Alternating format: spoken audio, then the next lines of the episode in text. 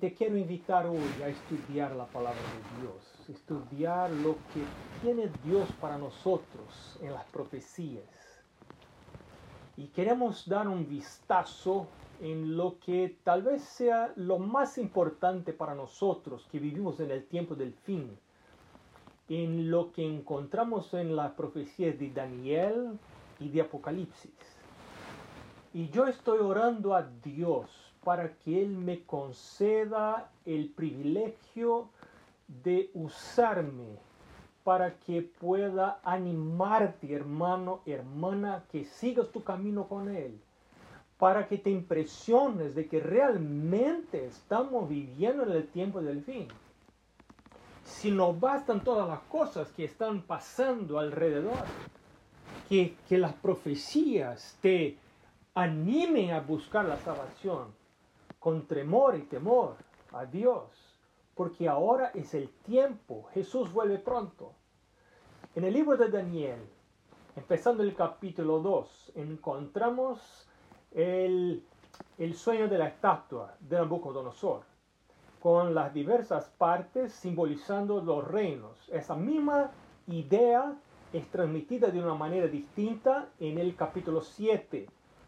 No más una estatua, sino animales animales representando reinos, poderes civiles, gobernantes e imperios que iban a dominar el mundo conocido en la época.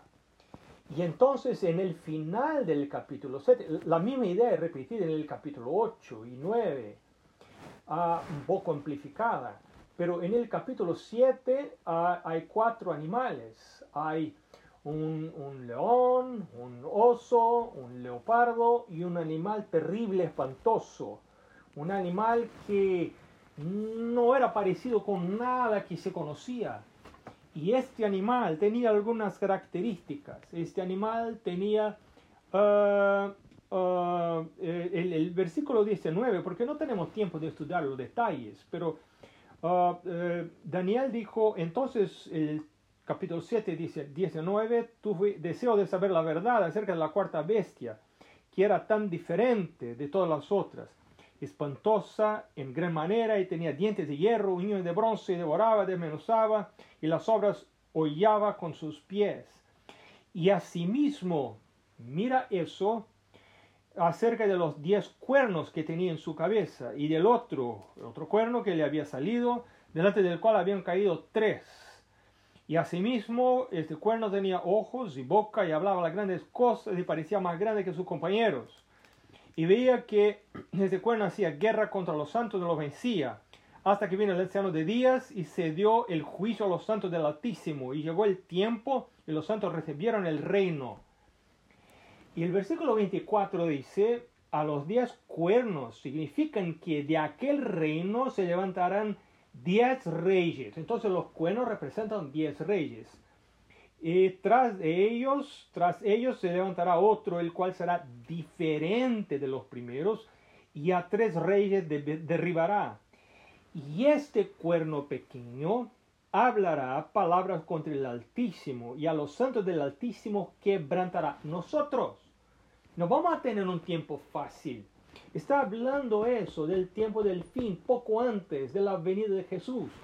Los cuatro reinos principales y, el último, que es este animal terrible, espantoso, representa el, ah, los pies de la estatua, porque la estatua corresponde a los animales. La primera parte de la cabeza de la estatua corresponde al primer animal la parte del pecho de la estatua corresponde al segundo animal. Y así, la, el cuarto animal, la, última parte de la estatua, las piernas y los pies de hierro y, de barro, se corresponden al último animal del capítulo 7 de Daniel, que es este animal que tenía siete cornos, o diez cuernos y un un cuerno pequeño que se salía y hablaba palabras contra el Altísimo. Eso es importante. Y quebrantará los santos del Altísimo nosotros. Vamos a ser perseguidos, vamos a ser molestados, algunos de nosotros van a perder las cosas todas. Estamos ahí trabajando, pensando, y me voy a retirar, me voy a jubilar y estar ahí eh, descansando debajo de mi parrera, voy a comer las uvas y así, eh, y, la vida es muy buena, pero sí, es buena, pero nuestro descanso, nuestra jubilación, ah, debemos hacer planificación para jubilación en el cielo, porque aquí las cosas de ahora en adelante, mira, mira, yo quería hacer un sermón de mucha esperanza, pero la esperanza no está en lo que pasa ahora, sino en lo que pasa después, porque Cristo vuelve pronto. Y entonces después, después de eso tendremos un tiempo bueno, un tiempo bueno con Jesús, con Dios. Y entonces el versículo 25 del capítulo 7 de Daniel hablará palabra contra el, Altísimo y a los santos del Altísimo quebrantará y pensará en cambiar los tiempos de la ley. La ley de Dios, por supuesto. Y serán entregados en su mano los santos. Y esto es importante también por eh, hasta tiempo y tiempos y medio tiempo. Mira, un tiempo está por un año, dos tiempos por dos años y medio tiempo por medio año. Eso, ese periodo, tres años y medio, si toma un año, un, um, cada día del año por uh, cada día por año, tres años son 1260 días si uno considera el calendario judío, que eran solo, solamente 360 días, distinto de, nuestro calendario, que son 365 días, entonces ese periodo son 1260 días o 42 meses. Este tiempo empezó en 538 después de Cristo y terminó en 1798. Creemos que este poder es, y vamos a identificar ese poder cuando llegamos en el Apocalipsis. No voy a hablar el nombre porque la Biblia no habla, pero quiero que pienses los gobiernos mundiales que se sucedieron, la fuerza que tuvieron y un poder que estaba vigente por tanto tiempo influenciando el mundo y tendría terminado su fuerza más grande en 1798. Bueno, ahora nos vamos para el libro de Apocalipsis, eh, empezando el capítulo 12. En el capítulo 12 ah, nosotros vemos una mujer. Mujer representa iglesia y solo vamos a tener un vistazo muy, muy rápido, nos vamos a los detalles y entonces esa mujer que representa el pueblo de Dios, iglesia, no es una construcción. Nosotros tenemos la construcción cerrada por la pandemia, pero la iglesia no está cerrada, la iglesia somos nosotros. La iglesia es el grupo de personas que sigue Jesús, que trabaja para Jesús, que vive por Jesús, que muere por Jesús. Eso, esa es la verdadera iglesia. Pero el capítulo 12 dice que el dragón, que es el diablo, la antigua, antigua serpiente, eh, este dragón se, se puso tras de la mujer para perseguir a la mujer, para matar a la mujer. Y la mujer tuvo un hijo. Ese hijo fue Jesús, que salió dentro del pueblo de Dios. De dentro del pueblo de Dios salió el hijo. Y este dragón es descrito aquí ah, en la en, la, en, la, en el capítulo 12, muy interesante, eh, tenía el dragón, mira el, el, versículo 3, tenía siete cabezas y diez cuernos. Los diez cuernos ahí están. Y en sus cabezas siete diademas y así la cuela arrastra la terza, tercera parte de las estrellas del cielo, los ángeles del cielo.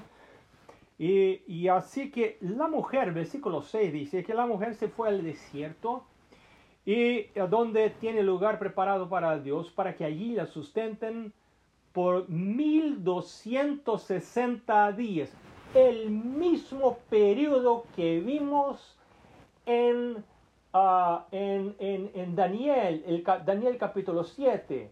El pueblo de Dios sería perseguido, maltratado, eh, eh, muerto, eh, sería, sacarían todos sus bienes o cosas por 1260 días. Los que quieren seguir a Jesús serán perseguidos. Eso es la verdad de la Biblia. Y si mi vida es muy buena, quizá no estoy haciendo la voluntad de Dios completamente, porque estoy bien con todos, no estoy sufriendo persecución, eh, persecución. Entonces, quizá mi vida está muy conformada con el mundo, porque los hijos de Dios van a sufrir persecución, dice Pablo en, en, Timoteo, no recuerdo si es primero o segundo de, Timoteo, pero aquí está este, este dragón con sus ángeles eh, que persiguió la mujer, pero Dios preparó un lugar para ocultar a la mujer. Esa fue la edad oscura donde los hijos de Dios huyeron para, no solo para el desierto literalmente, sino para lugares desiertos, lugares hermosos, afastados de todo, alejados de todo, para que ahí eh, estuvieran, eh, ah, tuviesen condiciones para estudiar la palabra de Dios. Y eso culminó con la venida de los padres peregrinos que salieron de Europa, de Europa y vinieron a, a América del Norte para ahí huir de la persecución religiosa. Y entonces establecieron un país con dos presupuestos. No queremos rey y no queremos el papa. Queremos, no queremos rey, no queremos el papa. Entonces es el protestantismo y es eh, el, republicanismo que, vemos en eso. Y entonces eh, marchamos para el versículo 17, todavía en el capítulo 12 dice, el dragón se llenó de ira contra la mujer y se fue a hacer guerra contra el resto de la descendencia de ella. ¿Quién son los descendientes de la mujer, de la iglesia? Son los que guardan los mandamientos de Dios y tienen el testimonio de Jesús. Que el testimonio, testimonio de Jesús, de acuerdo con el Apocalipsis 19:10, es el, el espíritu de profecía. O sea, ah, hay, e, ellos están atentos a la mensaje, el mensaje profético, antigua o nueva o reciente, pero están atentos, atentos a eso, quieren saber la revelación de Dios. ¿Qué tiene Dios a decir para mí que vivo en el tiempo del fin? Ahí sí que quiero estudiar, aunque no me sea favorable. Quiero que me pegue. Quiero que el mensaje me pegue. Sí quiero, porque quiero aprender, quiero, quiero crecer. No quiero leer solo las cosas agradables. Quiero estar más cerca de Dios. Quiero prepararme para la venida de Jesús. Jesús vuelve pronto. Pero el dragón hizo guerra contra, se llenó de ira y fue a hacer guerra contra el resto de la descendencia. Los que guardan los mandamientos de Dios y tienen el testimonio de Jesús. Entonces, el empieza el capítulo 13 y aquí Juan describe dos bestias. Una bestia que sale del mar, esa es la primera bestia.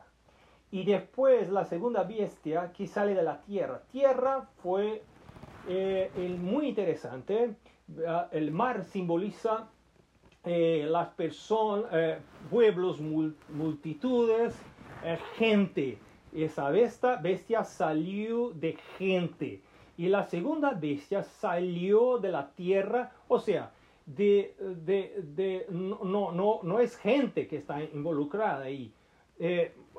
me paré sobre la arena del mar, dijo Juan, y vi subir del mar una bestia. Tenía siete cabezas y diez cuernos. Parece la misma cosa. La misma cosa que es el dragón, la misma cosa que es el, el, cuerno y el animal con diez, eh, diez cuernos, siete cabezas, diez cuernos del, del Daniel capítulo 7. Es todo la misma cosa. Es todo la misma cosa.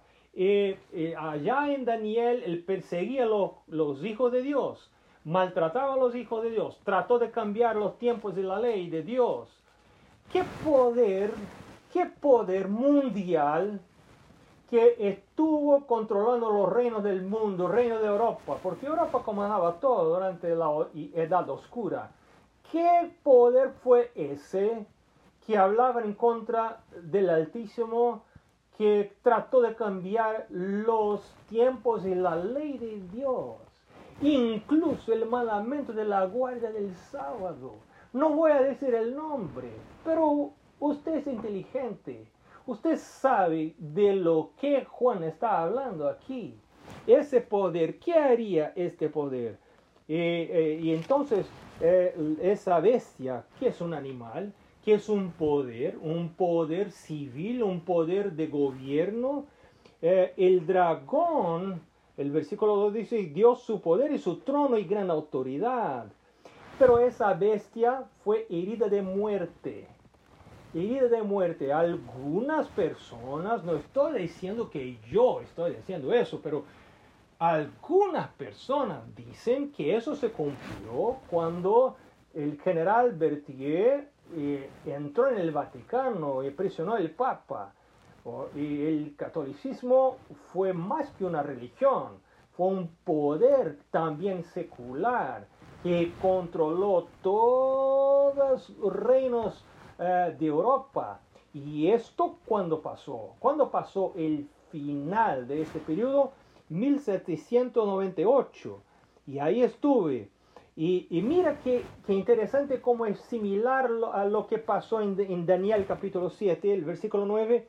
También se le dio boca que hablaba grandes cosas y blasfemias. Y se le dio autoridad para actuar 42 meses. 42 meses son 1260 días. Es la misma cosa. Es el mismo animal a, Juan puede ver, mirar de más cerca y entonces puede tener más detalles, pero yo no puedo entender Apocalipsis 13 sin estudiar Daniel capítulo 2 y capítulo 7. Es muy importante. Y cuando estudio Daniel capítulo 7, Daniel capítulo 2, uh, 7, y entonces puedo entender el capítulo 13.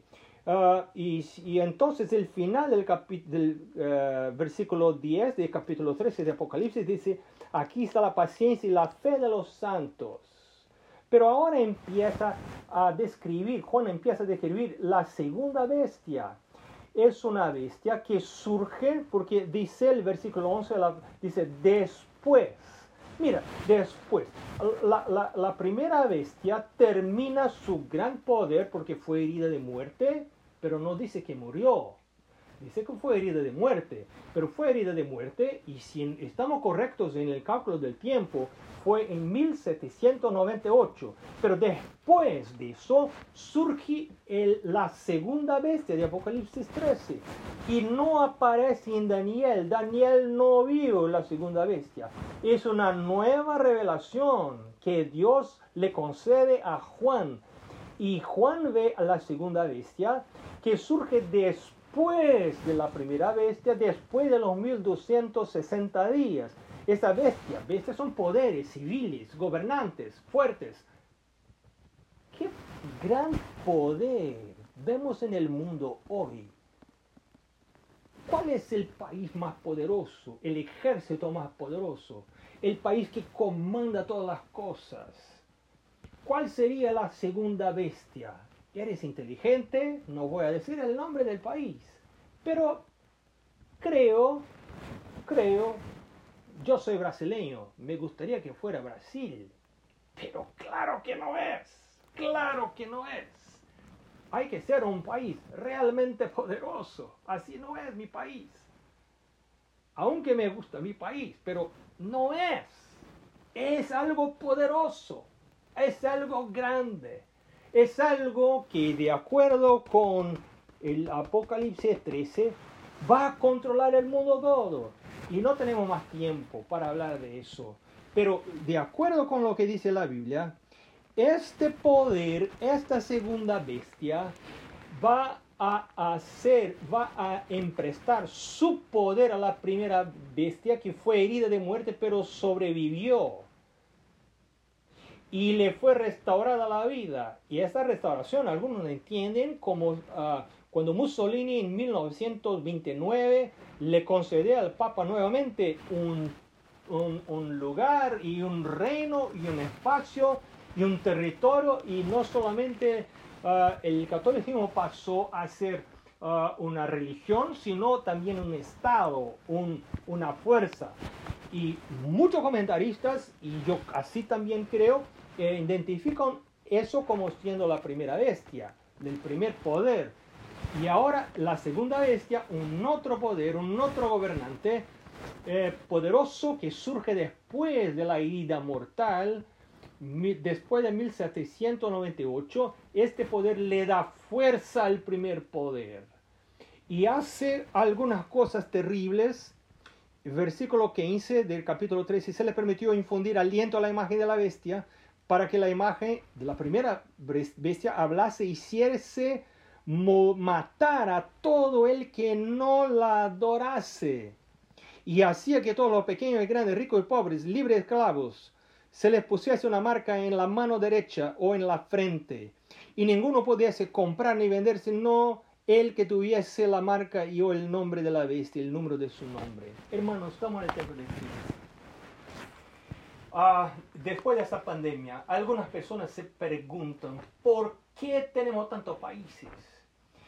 Y no solo las pandemias, pero catástrofes naturales están sucediendo y van a aumentar, de acuerdo con la palabra de Dios hasta que el pueblo ya no va a soportar. Y los países, las personas, esto es un escenario posible que estoy describiendo. Esto está de mi boca, no estoy leyendo de la Biblia, sino es mi opinión. Solo tome como mi opinión.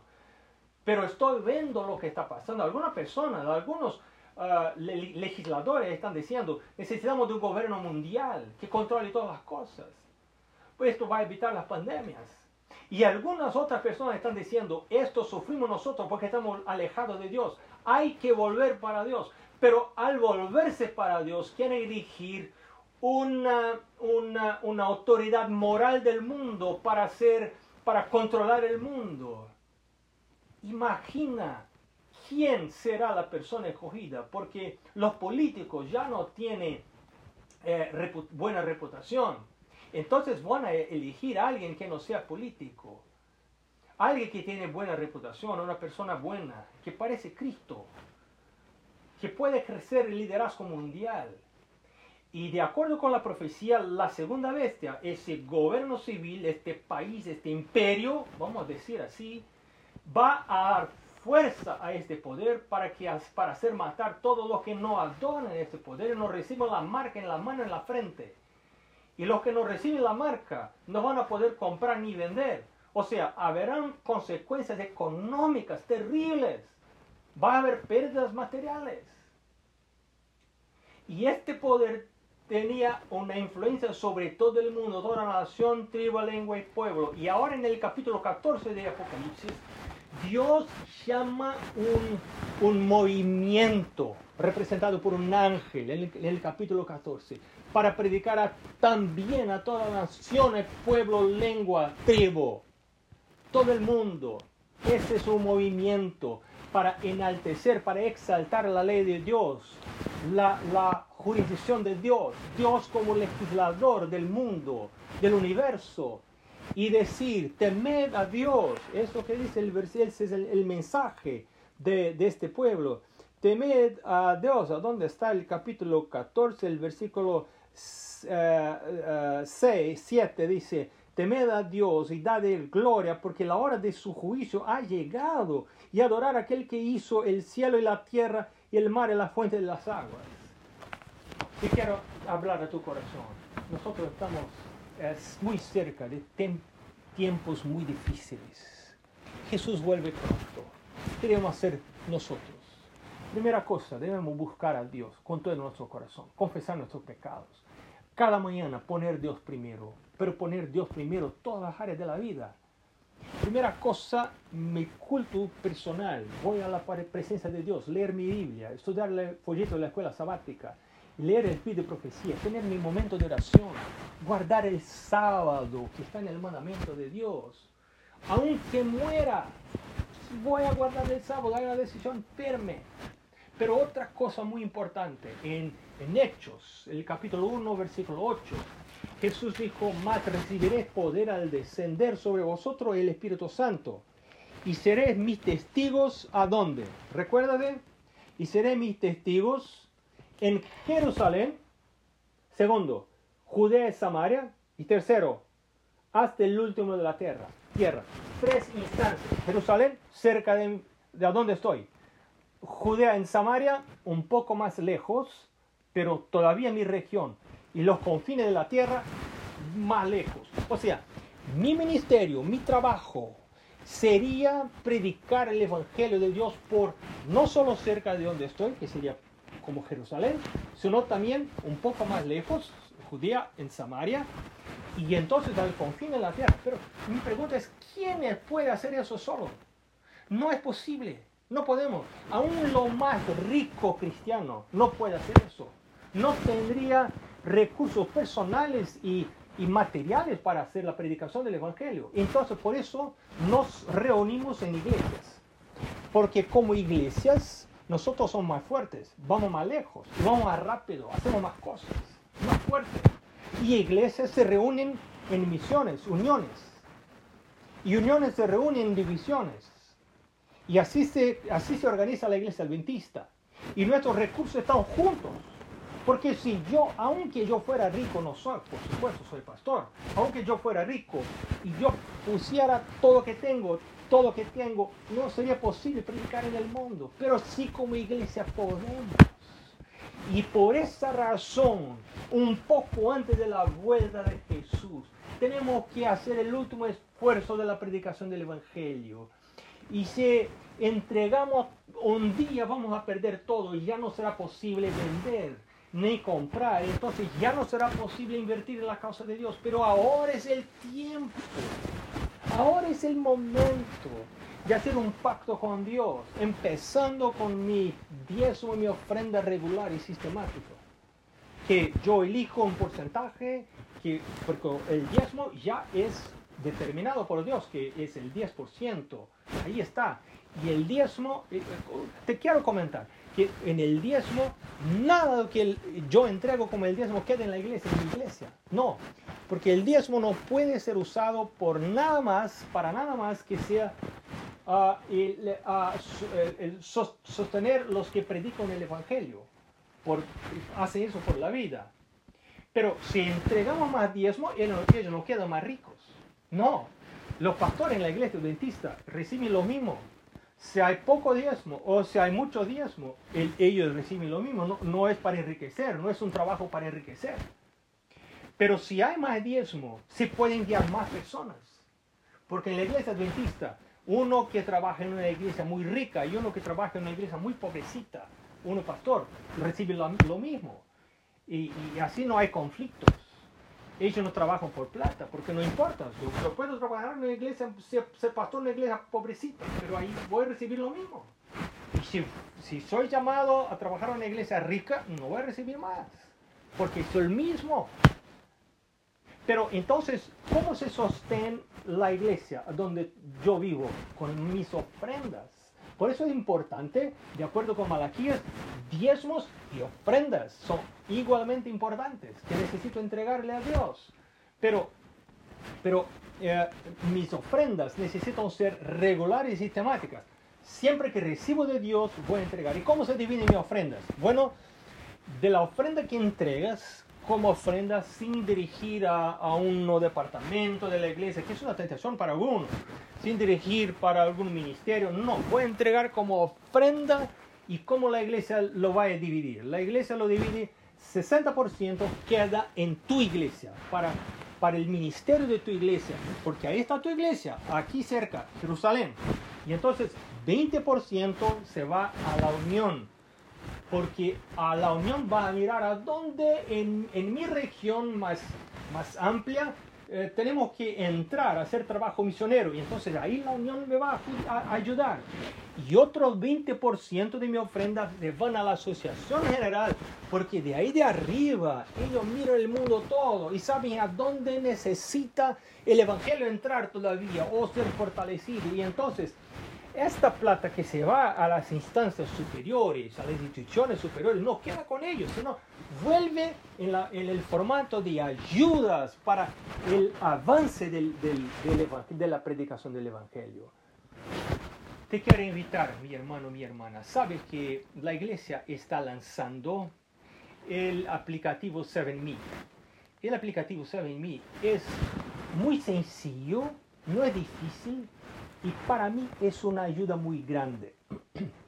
Porque antes que yo me vaya a la iglesia, yo puedo, de, adentro de mi casa, antes que la tentación llegue, porque yo soy humano, ah, antes que llegue la tentación, yo puedo decir, mi Señor, quiero ser una, hacer mi parte, no solo predicando, no solo participando en grupo pequeño, pequeño, no solo dando estudios bíblicos, sino quiero que de todo que me regalas, porque todo mi salario, todo, toda mi entrada, todas mis ganancias, todo viene de Dios, es, es bendición de Dios, y te quiero reconocer, mi Dios, de todo que me das. 10% es el diezmo y un otro porcentaje que voy a elegir en oración, voy a hablar a mi Dios. Esto siempre voy a entregar a Dios. Esa es mi ofrenda regular y sistemática. Y así vamos a estar manteniendo el flujo, manteniendo el, el río de recursos que se van a esparcir y se van a, a, a alcanzar el mundo todo con la predicación de, las tres, de los tres mensajes angélicos de que Jesús vuelve pronto. Temed a Dios y dale gloria, porque es llegada la hora de su juicio. Estás oyendo el llamado del Señor para rededicar tu vida. No solo tu bolsillo, sino tu vida. Confesar tus pecados. Decir, mi Dios, quiero andar más cerca de ti. Ayúdame. Ayúdame mi debilidad.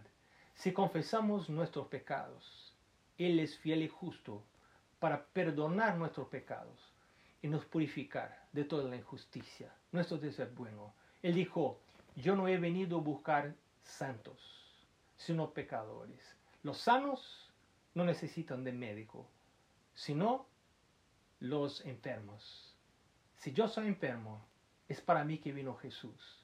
Y yo quiero aceptar Jesús hoy. Acepta Jesús Quizás Dios te está llamando al bautismo. ¿Qué esperas? Espera que pase más cosas en el mundo. Espera estudiar un poco más las profecías. Más las profecías. Y toma tu decisión. Que Dios te bendiga. Amén.